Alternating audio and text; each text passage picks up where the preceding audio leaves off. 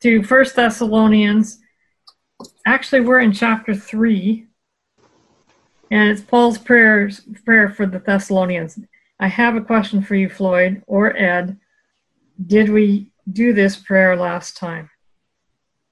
Last week I was teaching class, so. Oh, that's right. You weren't here. Floyd knows. Well, Floyd, Floyd's the only one who can help me out, if he remembers.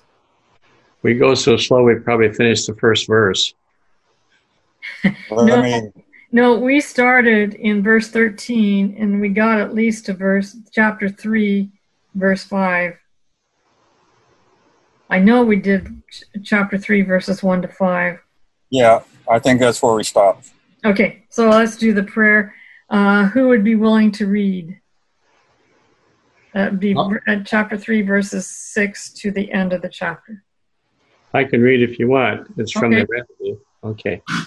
Thankfully, Timothy has just returned and told us the good news that you are well and continue to live in love. He told us of the fond memories you have of, you have of us and how you are eager to see us, just as we can't wait to see you. I want you to know that is, it is your healing, your confidence in God, and your spiritual development that have kept us from getting discouraged through all the trials we have endured. Knowing that you are steadfastly growing in the Lord keeps us going. Words cannot express the gratitude we have to God as we rejoice in his presence over you. Every day and every night, we ask God with all our hearts to see you again, so that we can assist you in your growth and add what is missing to bring you to complete maturity. We pray that the, we pray that the Father himself and our Lord Jesus will open the way for us to come to you. May the tidal waves of God's love overflow your hearts, flooding your lives with love for each other and everyone else, just as our house, hearts overflow with love for you. May he solidify your character in purity and love, so that you will be found Christ-like in God's presence when our Lord Jesus comes back, with all those in unity with him. Boy, he was certainly excited about getting back to them, and mm-hmm. not only from the spiritual, but he seemed like he really, they were his friends, and he really wanted to get back to see him. He'd been through so much already. Mm-hmm. Maybe he went a little piece where he felt a little safer, you know, on this earth around friends. Mm-hmm. It was really a warm letter. Yes, it is. Um, if you look at Ephesians, for, for comparison, there's a there's a prayer that he prays in Ephesians. Uh, we went through it a while ago. This is why I kneel before the Father. Every ethnic group in heaven or on earth is recognized by him. I ask that he will strengthen you in your inner selves in the riches of his glory through his Spirit. I ask that Christ will live in your hearts through faith. As a result of having strong roots in love, I ask that you will have the power to grasp love's width and length and height and depth together with all believers. I ask that you will know the love of Christ that is beyond knowledge, and that you will be filled entirely with the fullness of God. Glory to God, who is able to do beyond all that we could ask or imagine by his power at work within us, and glory to him in the church in Christ Jesus for all generations, forever and ever. Amen. These are both prayers. It seems that the Ephesians prayer is kind of a generic prayer. It says wonderful things. There's, it's wonderful things, but, but compared to his prayer for the Thessalonians, it's not as personable. And that could be because Ephesians was not written for the Ephesians alone. Most scholars think that the book of Ephesians was a circular, circular letter that was hmm. written for a number of churches, and it ended up being called Ephesians because that's where it ended up. Hmm. But Thessalonians is certainly written for the Thessalonians. I think that's what makes the prayer a little more personable. Although, if you look at Romans, he's very personable in Romans because he's writing to the Roman Christians, and he's telling every to tell them who to say hello to, and it's a long list of names. Mm-hmm. In sixteen, it's not a prayer, but it's it's his hello epistle, you might say, at the end. Yeah, verse uh, chapter sixteen. Mm-hmm. Yeah. You know, I, I've always thought of Paul as a naturally aggressive leader. Hmm. I don't know if you're familiar with uh, Myers-Briggs temperaments. I'm sure you are, Ed. Yeah. Somebody down at Loma Linda, we were in a group talking about temperament types because we had just done the Myers-Briggs temperament test. And they asked me what I thought Paul's temperament was. And I said, I think he was an E N T J. And they gasped. I don't know why, what for, uh, except that to me, that's the strongest temperament there is in Myers-Briggs. Extroversion, uh, judging, and and the N T component, which N Ts are very logical, very rational. They're called the rationals by David Keirsey. And I, I see Paul as all of those things. And I see him, therefore, as maybe not having as much of a heart.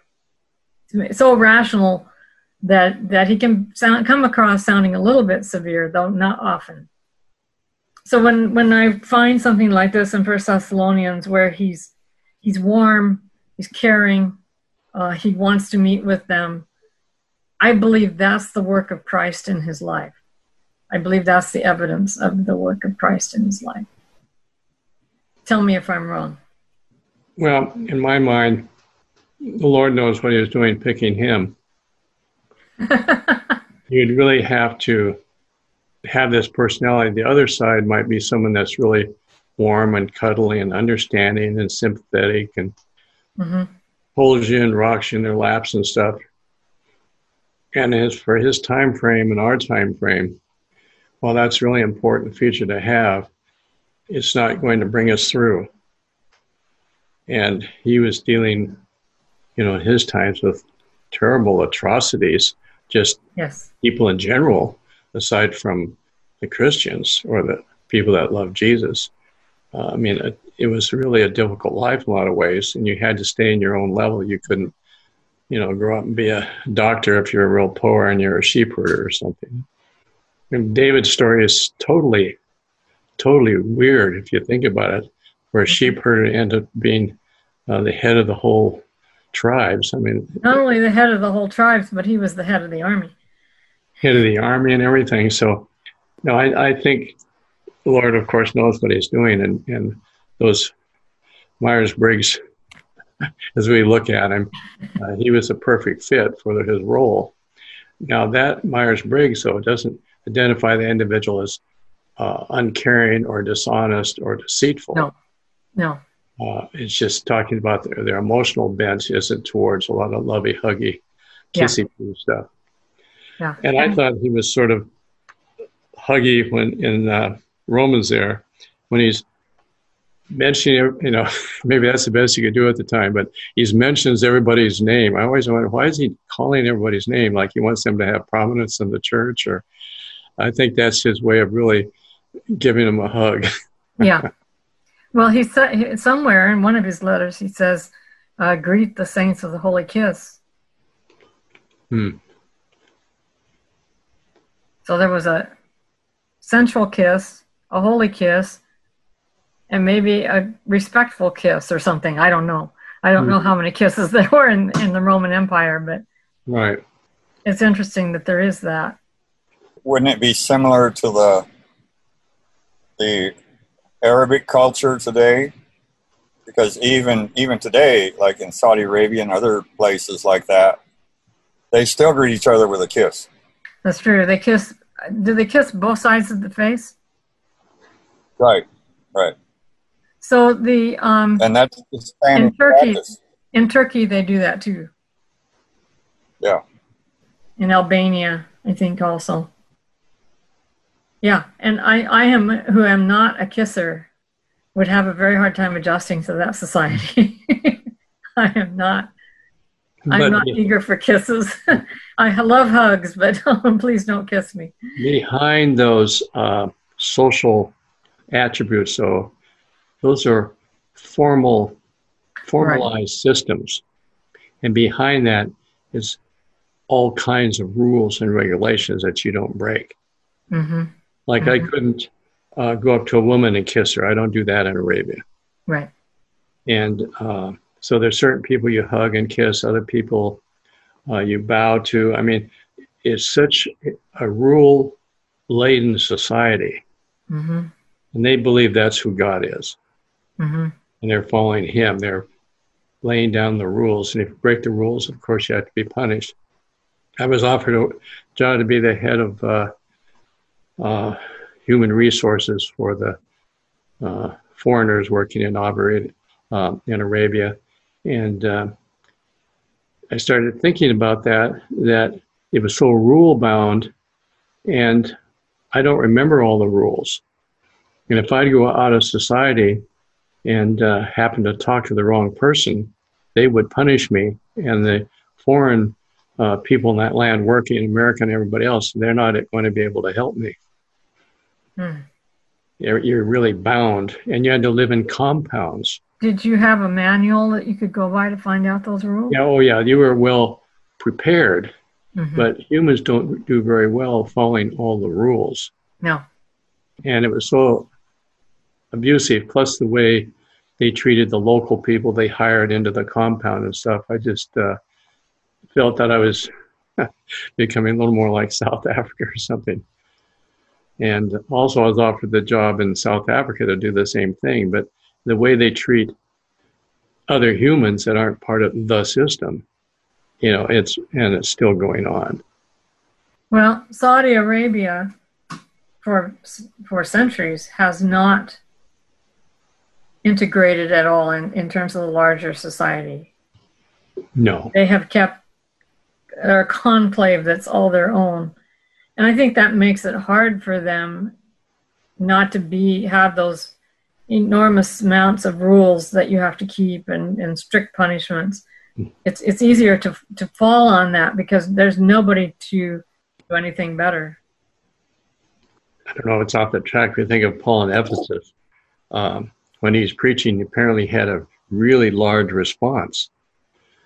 And so they they didn't attack his preaching or his person. They attacked him from a financial basis. And a lot of cultures, it's very financial. Mm-hmm. That is your, no matter who you think your God is, that is your foundation, is the finances. And you'll do anything to keep the finances, because without the finances, you starve. Mm-hmm. You have no medical help. You have no care. You have no family.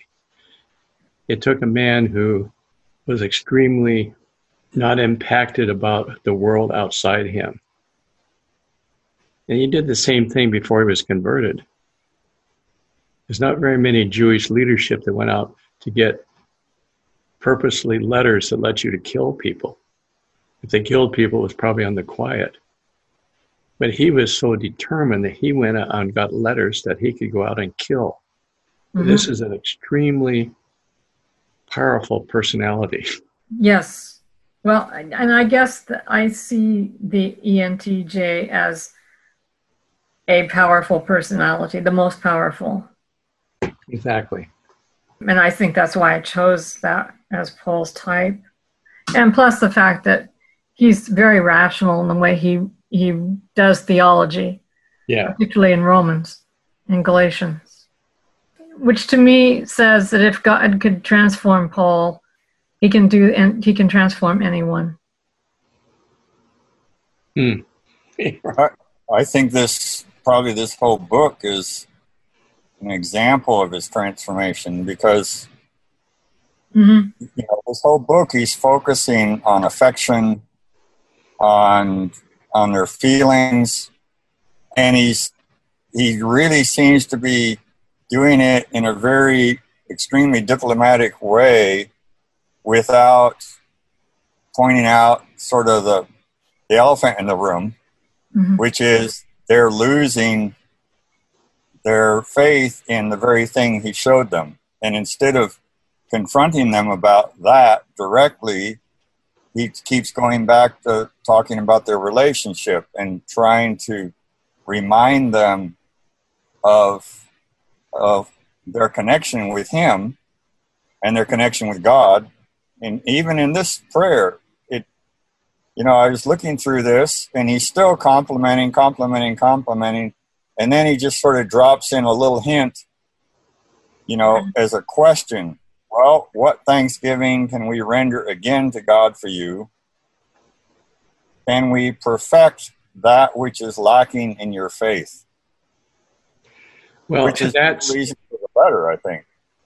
As I think about it, I think that that's his rational. Mm-hmm. He's letting his human part come out, the warmth, but that's his rational. If you point your fingers at me and criticize me and stuff, I'll only tolerate so much of that, because our human nature is to uh, push back, to blame you. And so for some reason, and I don't know if we really know what happened there, but for some reason, he must have determined that he'd better approach it from a softer position and to try to build them up that way. And he'd spend a lot of time. Now, I don't know the way it's set up in the Bible. This is sort of at the end of his ministry after he's talked to all these different countries and cities or what, but at some point he must have realized he has to come softly to them and support them to reach them. And we do that, you know, with our children. Sometimes we're more confrontive and set the boundaries. Other times we come in really soft to them to get them to be open to us. And as a therapist, I don't start out confronting the person. You know, why did you stay with that man for twenty years that's beating you every day? You know, I don't confront them. I, I start with a softer approach. And uh, I don't know. I'm probably reading into Paul. I don't know who Paul is really from my limited abilities. You know, in my version, it's soft all the way through. He's, he's very complimentary. My version turns that last piece into volitive, volitional terms. May the Lord cause you to increase and enrich your love for each other and for everyone in the same way as we also love you. May the love mm. cause your heart to be strengthened, to be blameless in holiness before God and our Father. It's it's his wishes for them. And that's probably what it is in the Greek, because the Greek has a strong volitional verb stem. I'm looking at my uh, New Revised Standard Version because it has a little bit of background information on First Thessalonians. Paul founded the church at Thessalonica during his second missionary journey. He had taught there just three weeks when he had to leave suddenly because of the opposition of the Jews. Recent converts from paganism were thus left with little pastoral support in the midst of persecution. So they were really helpless new babes without anyone to help them. And that's why he's so anxious to meet them again. Both external and internal evidence support the view that Paul wrote First Thessalonians is generally dated about A D fifty-one, except for the possibility of an early date for Galatians, A D forty-eight to forty-nine. First Thessalonians is Paul's earliest canonical letter. So that's the opposite of what we think. We think of Paul as he ages, gets more mellow, you know. No, this is actually early on. He's, he's really showing a lot of tenderness. And it would make sense because apparently the problem is still the Judaizers following him around and trying to upset the apple cart for the believers of Thessalonica. And Paul knows that they're kind of helpless, they're, they're suffering persecution from these Jews, and he wants them to be, kind of be embraced by the love of God, to be to be nurtured by the love of God, uh, to recognize that that's where their healing comes from, that's where their sanctification comes from, that's where everything comes from. That's what I see him doing here in uh, First Thessalonians. So that's why he's really reinforcing that he wants to come back there. Yes, because they need desperate to. They need support. Because they know he knows they need him. Yeah. Mm. They didn't have enough training. They didn't have enough care, nurturing, knowledge. Knowledge, yeah, just plain knowledge. Mm. Anything else in this prayer before we move on. Anything else about this prayer? Or can we move on to chapter four? And um, since there are only three of us now, is it Rosemarie or Rosemary? It's Rosemarie, but Rosemarie. Okay. I E at the end, yeah. Most yeah. people call me Rose because it's much easier and simpler. So I'm used to being called Rose most of the time. Okay. So, Rose, would you be willing to read the verses one to eight in chapter four of First Thessalonians? First Thessalonians four, mm-hmm. you said. Verse four, I mean chapter four. Yeah. Verses chapter one four. To eight. Okay. Um, as for other matters, brothers and sisters, we instructed you how to live in order to please God, as in fact you are living. Now we ask you and urge you in the Lord Jesus to do this more and more, for you know that instructions, what instructions we gave you by the authority of the Lord Jesus. It is God's will that you should be sanctified, that you should avoid sexual immorality, that each of you should learn to control your own body in a way that is holy and honorable, not in passionate lust like the pagans who do not know God, and that in this matter no one should wrong or take advantage of a brother or sister. The Lord will punish all those who commit such sins, as we told you and warned you before. For God did not call us to be impure, but to live a holy life. Therefore, anyone who rejects rejects this instruction does not reject a human being but God, the very God who gives you his Holy Spirit. So now we're back to Paul, the, the guardian and guide. He's he's uh, prepared them for, first of all, feeling loved and embraced by God and by Paul. Now He's, this is God's will for you. This is what he wants you to do. I'm curious, Rosemarie, um, what version did you read? N I V. N I V, okay. For a while, I had a hard time finding you, so I wondered if it was a, a very free-flowing version, but N I V is pretty standard. Maybe my version is the one that's gotten more free-flowing. Anything here that... Uh, you would like to talk about? Well, one thing that strikes me, and I think it's the nature of Satan's really angry that we were given the ability to procreate. And so what Paulus points out, one of the most basic misuse of this creativity, this sexuality.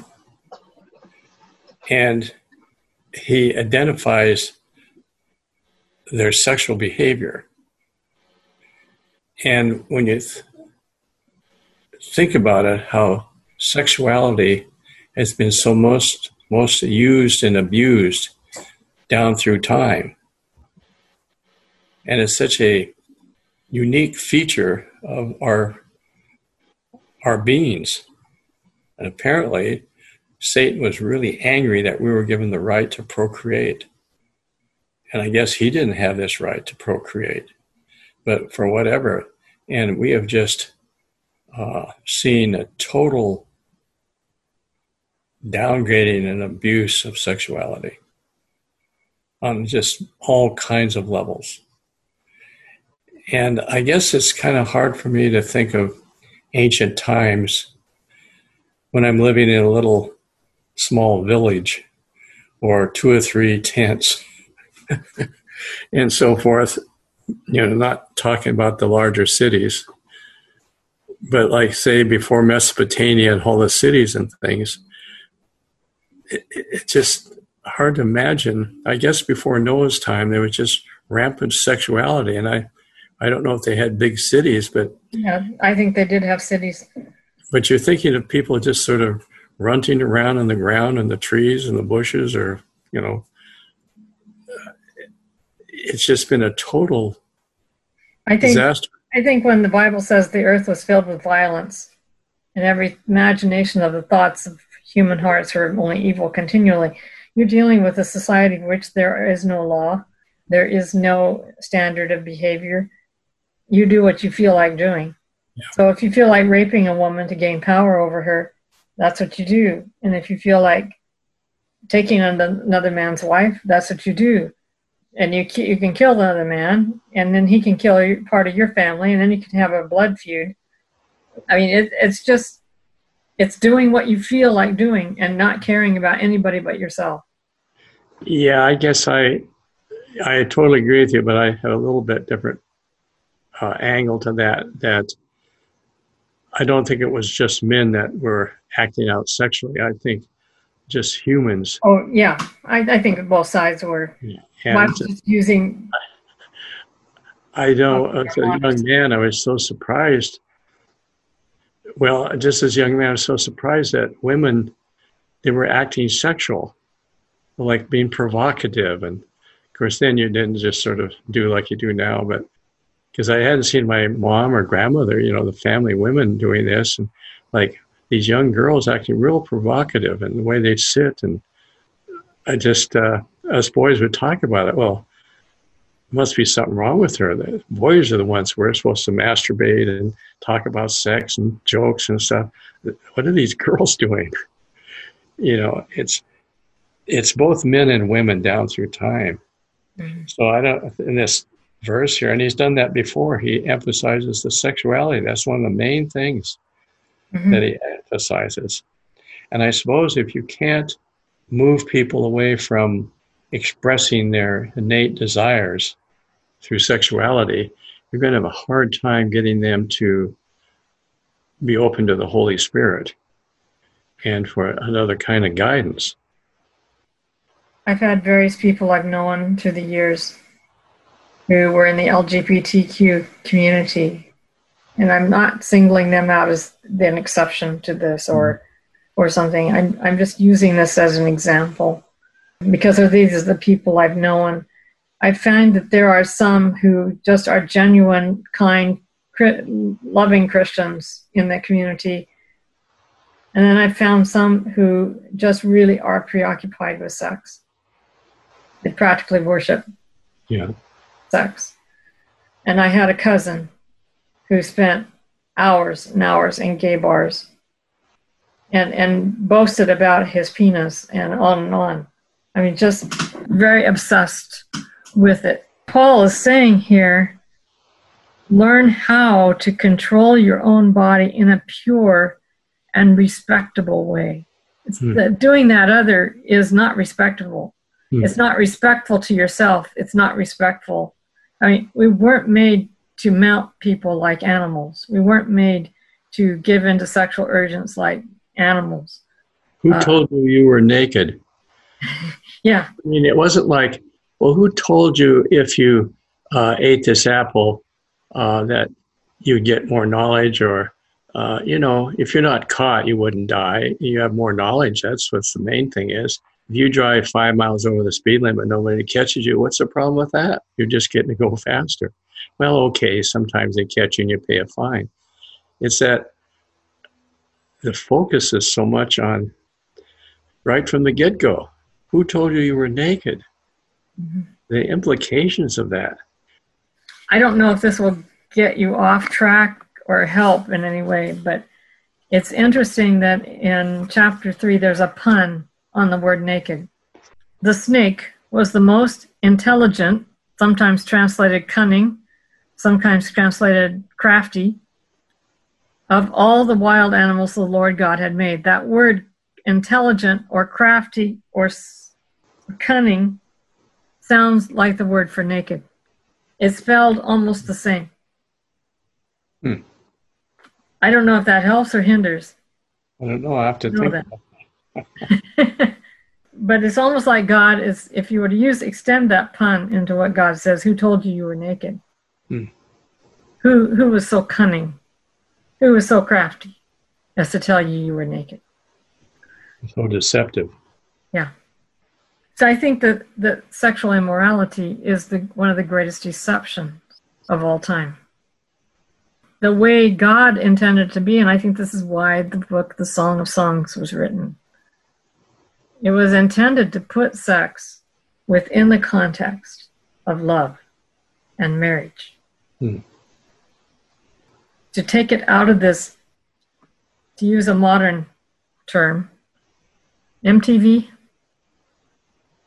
I I would have students read this book, and I would ask them about it, and they would tell me it reminded them of M T V. All they heard was the sexual, because that's all they were imbibing in. Hmm. I think that's sad.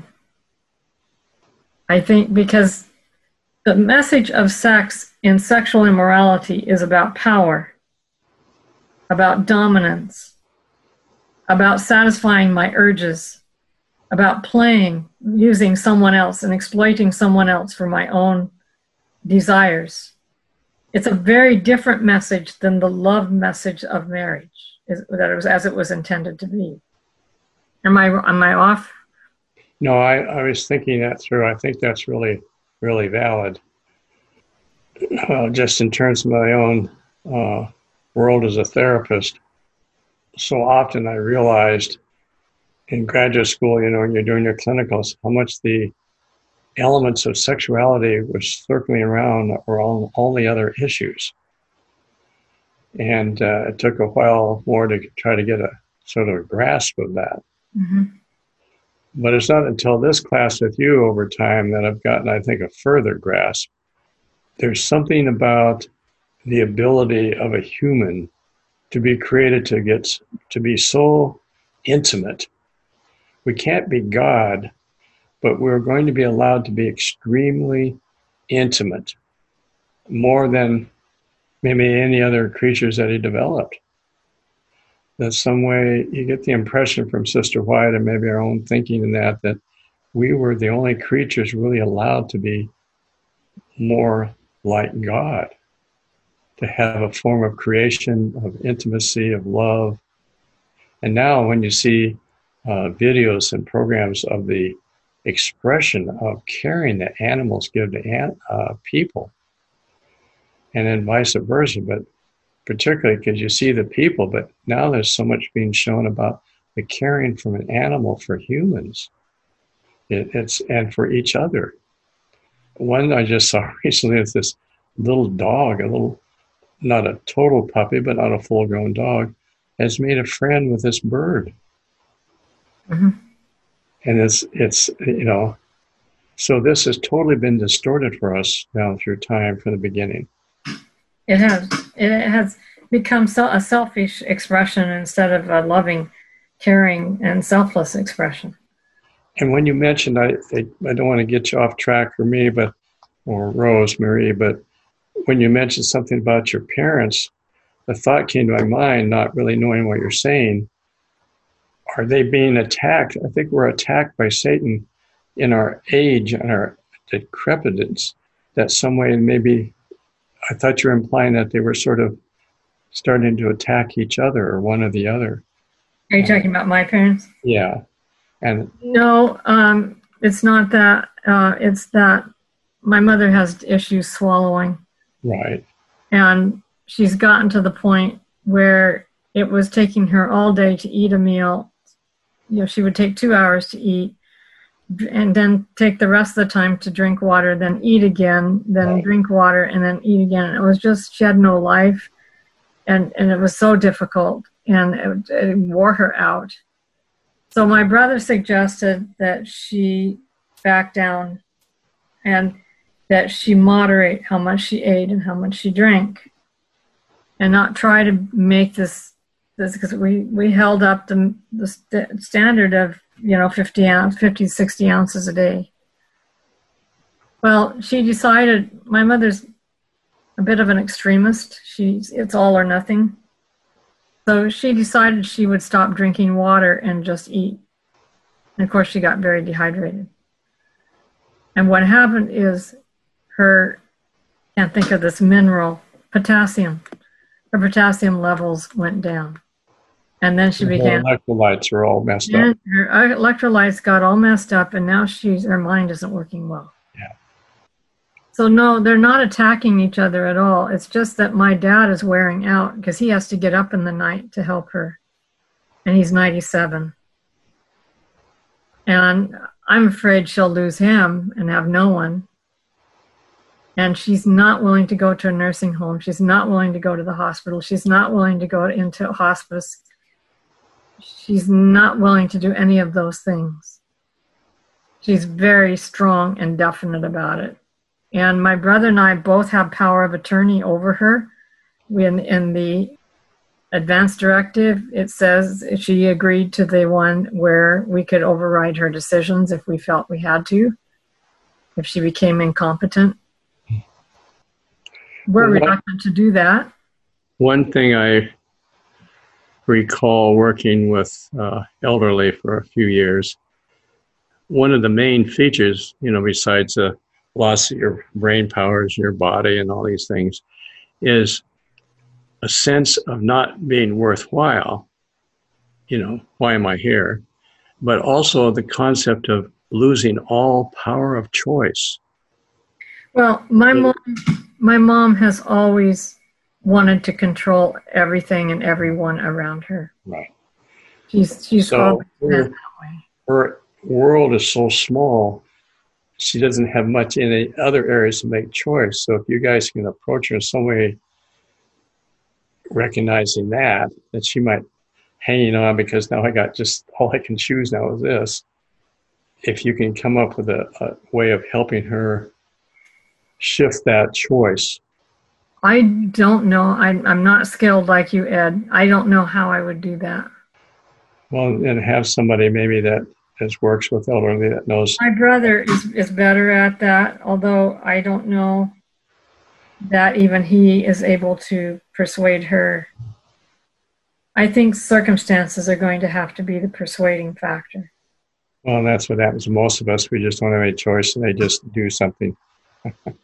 I think that's the only thing, and I pray a lot. I pray a lot for her and for my dad. And things have gotten very, very difficult, and yet not bad enough to be able to do anything about it. In other words, she's still able to function, barely, barely. So maybe uh, reach out to Michael, you know, Jefferson, and see if he knows somebody with the skills and has that understanding about, you know, my, I think the biggest issue when, when her brain, when her brain becomes confused, she becomes fairly untrusting of everyone. So to bring in a stranger is just not workable. I, she, yeah, until I yesterday, until yesterday, she wasn't willing to even have a caregiver. We lost our, her caregiver through a really upsetting situation that was just really bad. And consequently, she doesn't want another caregiver. Yesterday, she expressed for the first time asking about a caregiver. And that was because she sees me as having to work too hard. I I don't agree. I think my dad's the one that's having to work too hard.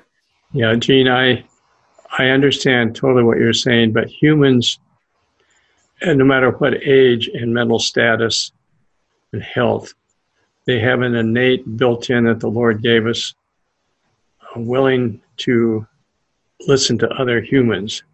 The skill is being able to knowing how to get them to do that. Now you have an opening there about the caretaker. So I would reinforce the concept, maybe not by this direct words with her, but you know how she responds. But I would reinforce the concept that she is in control. She made a decision mm. about the caretaker.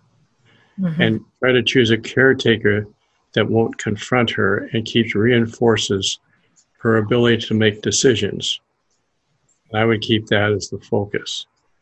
Okay. The focus, the rest of it, the keeping her body clean, the food, how much food, the water, these are not the main issue. As far that'll keep her alive, but it's not the main issue about her, her herself. She has to feel that she has some ability still to make decisions. And you already said it's just this woman that always wanted to be in control. Mm-hmm. And there's not a whole lot she can control now, but she gave you an opening. She asked about a caretaker. So reinforce that. Well, Mom, do you think this is a good idea? Yeah. Um, I don't know about it. Do you really need a caretaker? What was your, on your mind? What were you thinking? What was your thoughts? Get her to express to you her decision and reinforce that decision. Okay. If you want to think of it this way, the prayer, the Lord answered your prayer. You don't want to go to heaven and said, well, look, I gave you a few answers. I, I, I let her make a decision. You know she wants to make decisions. Why didn't she respond to that? Mm-hmm. uh, that would be my suggestion. Okay. And there are... Also, another, another thought, um, if you find out what she values or invite her into valuing, you know, mm-hmm. when you when you enter into a community where people are open to receive and when people are um, listening and learning from each other and developing and growing, and there's, you know, there's a different atmosphere. So when a person is very demanding and rigid and controlling, and I'm not saying that's what she's doing all the time, but um, when one is in that space, you it's not beautiful. It's not beauty. And uh, so when a person starts valuing beauty, like the more you value beauty, the more it transforms you into it. You know, like when you meet somebody who is expressing some kindness and understanding and love and and warmth and connectedness and, you know, synchronization and and harmony, you know, all those kind of things, that's beautiful. And when you value that, the more you value it, the more you're willing to surrender to it. Yeah, I'm, I, I like that.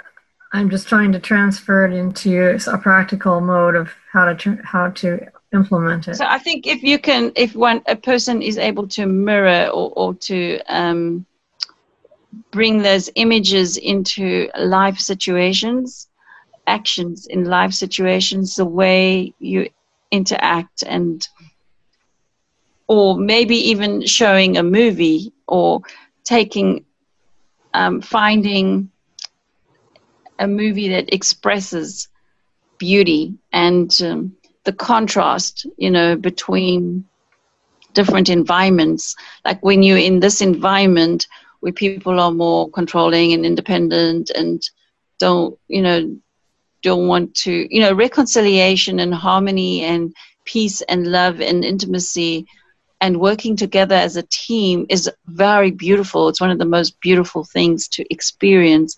And when we experience our normal ways and operation of things, it's very boring.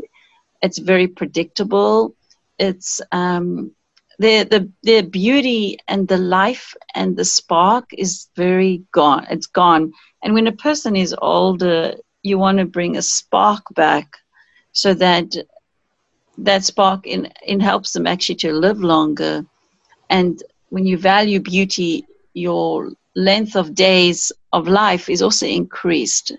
You know, that just like it says in the Bible, honor your father and mother so you'll be living long. That's an expression of beauty when you honor, when you show understanding, love, and and respect. And, you know, when we give another person the freedom of choice, like you were dialoguing earlier on, those are all forms of beauty expressed in practical ways.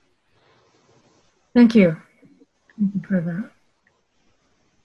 So back to your uh, First Thessalonians. Yeah, I, actually, I want. Yeah, I also wanted to ask you something about this this passage. When, you know, it's talking about, you know, that we must please God, and then it starts. It's like almost it introduces, you know, please God, and then it tells you how people are not pleasing God and what not to do to please God. And then in the last verse, it kind of says, you know, if you you, when you don't please God, you're actually rejecting God. Mm-hmm. Um, so I was just curious about, um, you know, Paul is asking us to please God, but the human natural heart cannot please God. And uh, he is stating all these specific things of how we don't please God, and um, and how we rejecting God most of the time, all the time in our lives, which puts a lot of disillusionment in a sense. There's not a lot of hope because a human being cannot please God. Um, and it says we must be sanctified. So the sanctification process, like in that verse, is like the, the spark of hope, being sanctified. Well, if the flesh cannot, I mean, we don't do anything good. Our heart is desperately wicked. So, you know, it's it's it's like Paul is telling us things to do which are impossible to do. And, yeah, it just seems like... Um, That's. I think that's one of the reasons why human beings don't read the Bible, because when you read the Bible, it's very hard to find the solution because it seems to be described a lot of the time. Just like actually when we're dialoguing, we're describing things. But um, how actually a person pleases God seems like a mystery in some way, because it's like God has to be the one that comes in and causes and does everything. So it comes to the question, actually comes back to your question with your mother. It's like, how does one surrender? Like if you look at this passage, how is Paul asking or inviting into a surrender? Because it's only through a surrender to the Spirit that one can actually do all of those things. If you look at the first verse, so then, brothers and sisters, we ask and encourage you in the Lord Jesus to keep living the way you already are, and even do better in how you live and please God. This is not Paul saying, shame on you, you should be doing better. This is Paul saying, you already are, but I want to remind you of these things so you don't get caught up in them, so that you're aware of them. And he talks about sexual immorality. In all the Greek cities of Asia Minor, sexual immorality was quite rampant, and it was tied to religion. And so he's trying to steer them away from that. And he uses strong language because that was the way people talked to one another in his day. It's mm. like the the way people talked to each other in the eighteen hundreds in America. It was the Victorian era. People told them what was right and what was wrong and expected them to live up to it. It was just the way society was run.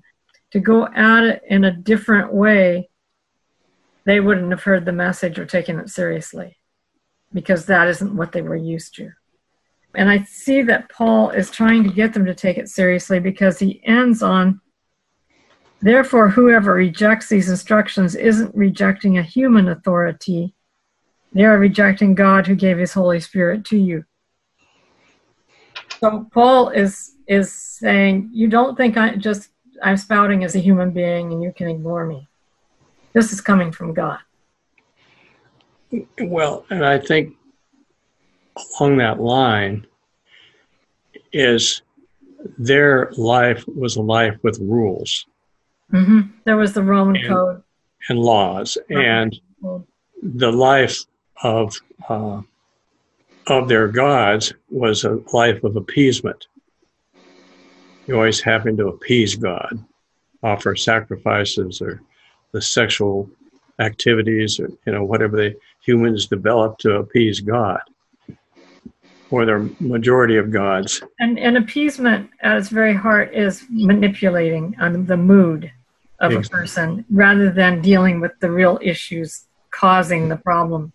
And I guess what you're saying is he is using that tone of language to turn them away to a God who isn't asking for appeasements.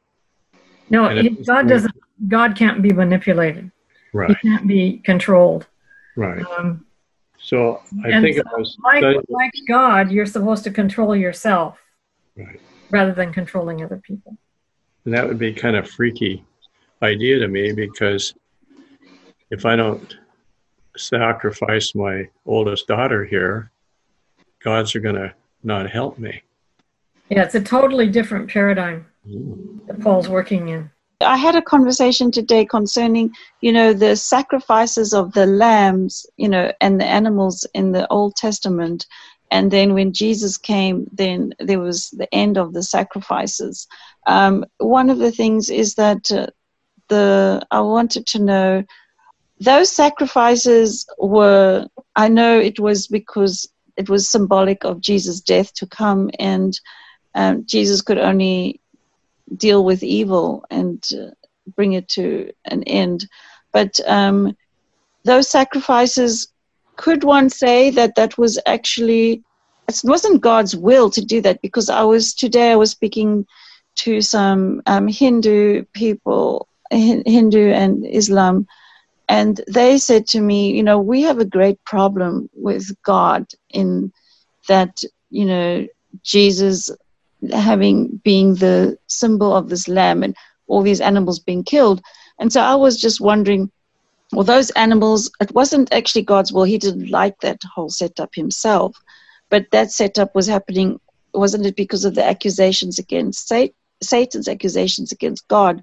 So wasn't it actually Satan bringing about that system, which wasn't God's choice, because, but God went that direction. I see it as God having to answer a question in the very beginning of Genesis, when God says to the man, you may eat freely of all the trees of the garden, but this one tree, the tree of the knowledge of good and evil, you may not eat of it. Uh, on the day you eat of it, you will surely die. The snake says to the woman, not, you will surely die. He negates it. Now the question is raised, who's right? Who said the truth? No one has ever seen death before. How is God supposed to convey to Adam and Eve what death is and what it means? And who is going to answer that charge that God has lied when he said, you will surely die? I see that very first lamb being offered to show Adam and Eve, this is what I meant when I said, you will surely die. This is death. And I'm, I see God as having that whole sacrificial system, which he did not enjoy. He did not really like. But he had it to keep reminding them, sin leads to death. This is what death is. Sin leaves an innocent victim to die. I am that innocent victim. I am going to sacrifice my life by letting Satan and sin take my life. Uh, so I see, also, the, I see the, the sacrificial system and the cross of Jesus as exemplifying the fact that not God, but sin and Satan cause death. So the killing of the net, so the killing of it was actually it was um, done by the sinner. It, it was, was the sin. It was the sin, the curse of sin that caused the death. The, so it wasn't sin. God actually the one killing the lamb. No. The sin that caused the the death of the lamb is what is to kill it, because it's always the sinner that kills the lamb, or whoever's responsible for the sins kills the lamb. So sometimes and God didn't kill Jesus. Yeah, he didn't That's, kill Jesus. So, so when when Abel killed the lamb and brought it to God, because Cain did not kill a lamb, he killed his brother instead. So the issue is, you know, yeah, so it's not God killing these lambs. No. As, although no. although God accepted the offering. So this is where the difficulty comes with the Hindu. Well, yeah, why is God accepting? Because the Hindus almost worship these animals. Yeah. And they give more to them than the animals actually have. But the the whole issue is Abel is bringing the animal as a sinner, repenting of his sin, confessing it to God, and he slays that animal, indicating my sin has brought the death of an innocent animal, and that animal has had to absorb my sin, just as Jesus absorbs it on the cross. Well, couldn't the whole sacrificial system which God set up yeah. be a result, because these people came out of Egypt, where the gods, there was all the fact sacrifice and so forth, and a lot of these people were not eventually, they eventually became Jews, but these were Egyptians and other cultures and countries that were they, slaves and free they, people. Yeah. So he had to speak to them in a language they'd understand, a really strong language. He couldn't say, hey, be nice and be sweet, or, you know, send a pamphlet out, love me and stuff. He had to use a system to keep identifying sin and the causes of death and so forth. Well, he also had to teach them how not to sacrifice, because the, where they were going to Canaan, and where they had, many of them had come from originally, right. there were lots of sacrifices made to gods. Right. And they had a different meaning and different connotation. They were appeasing God then. Apparently, we don't know for sure about the Canaanites and what they were doing with their sacrifices. We know the Mesopotamians appeased God with everything they did to the gods. But I think I th- what I do is sometimes separate the system of sacrifices from the single sacrifice, say, that Abraham made when he built an altar and offered a burnt offering. The system of sacrifices was, like Ed says, to give to give each person the ability to see what sin does. And it was needed because of the cultures around them. And God never really liked that system. And so when yeah, Jesus, thank- so when Jesus came, he abolished that system, because he himself, because he didn't like what it was doing and how it was being abused, he abolished mm-hmm. that system because he fulfilled it. Mm-hmm. And he, yeah, and that, yeah. That, thank you. That, that's really you have, helpful. You have the statement in John ten. No one, I lay down my own life. No one takes it from me. Mm-hmm. So this is this is something way beyond what I think the Hindus think it is, and what the uh, Muslims think it is. And Christ had to fulfill the divine law that the wages of sin is death.